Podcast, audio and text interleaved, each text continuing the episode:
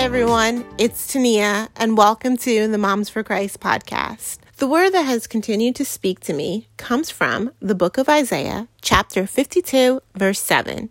And it says, How beautiful on the mountains are the feet of those who bring the good news, who proclaim peace, who bring good tidings, who proclaim salvation, who say to Zion, Your God reigns.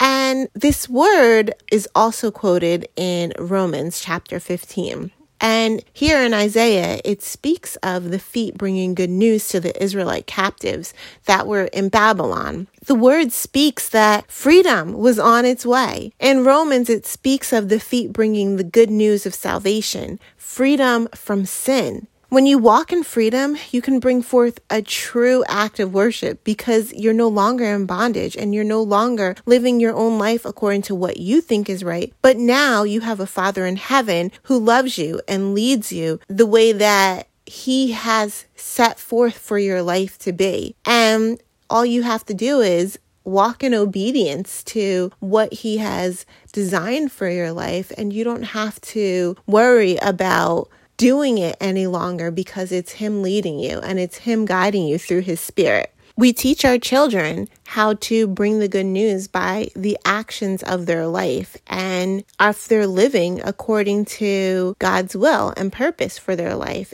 If they're living a life that's pleasing to God, I think of my kids, and from the time each and every one of them was a little kid and they were able to take off their shoes, they do it, especially my youngest daughter, Ryan. She never wants to wear shoes, and for her, not wearing shoes is a form of freedom. And you know, when she gets home on a hot day and we pull up to the house and she kicks off her shoes and she runs across the grass, she feels free in that moment from her shoes. And, you know, it's kind of silly, but in that freedom, there's such joy. And there's enjoyment for me watching her. Honestly, I, I enjoy watching her just so excited to just run and be free for a little bit after a long day of wearing shoes. And it's the same with the Lord. When He sees His children moving in freedom, when He sees His children free from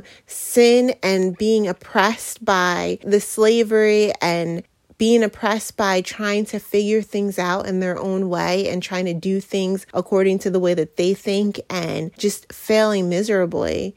Or when he sees his children able to be free, able to run and move because they're not held down by the yoke of slavery, the yoke of being in that bondage, he enjoys it just as much. And would you just join me today as we pray for the children that they would come into true freedom, that they would know what true freedom is, that they would be free to just serve God and to know God the way that He intended.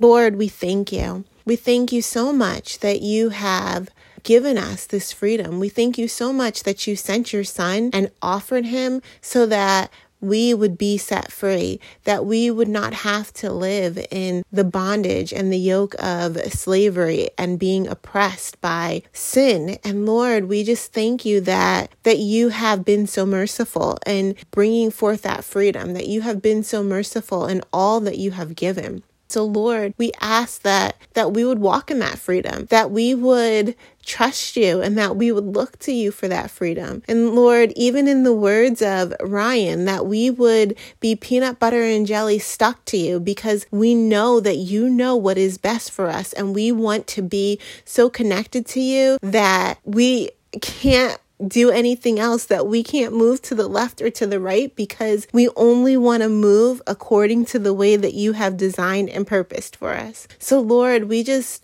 bless you and we just thank you that that you have come Lord God and that you have blessed us in such ways Lord that we could never ever repay back, that we could never ever give back, Lord God. But Lord, you call for us to offer ourselves in true worship, Lord God. And true worship only comes through the freedom of obeying you. True worship only comes through the freedom of honoring you. And so, Lord, we pray this day that our children would come into that true freedom. Amen.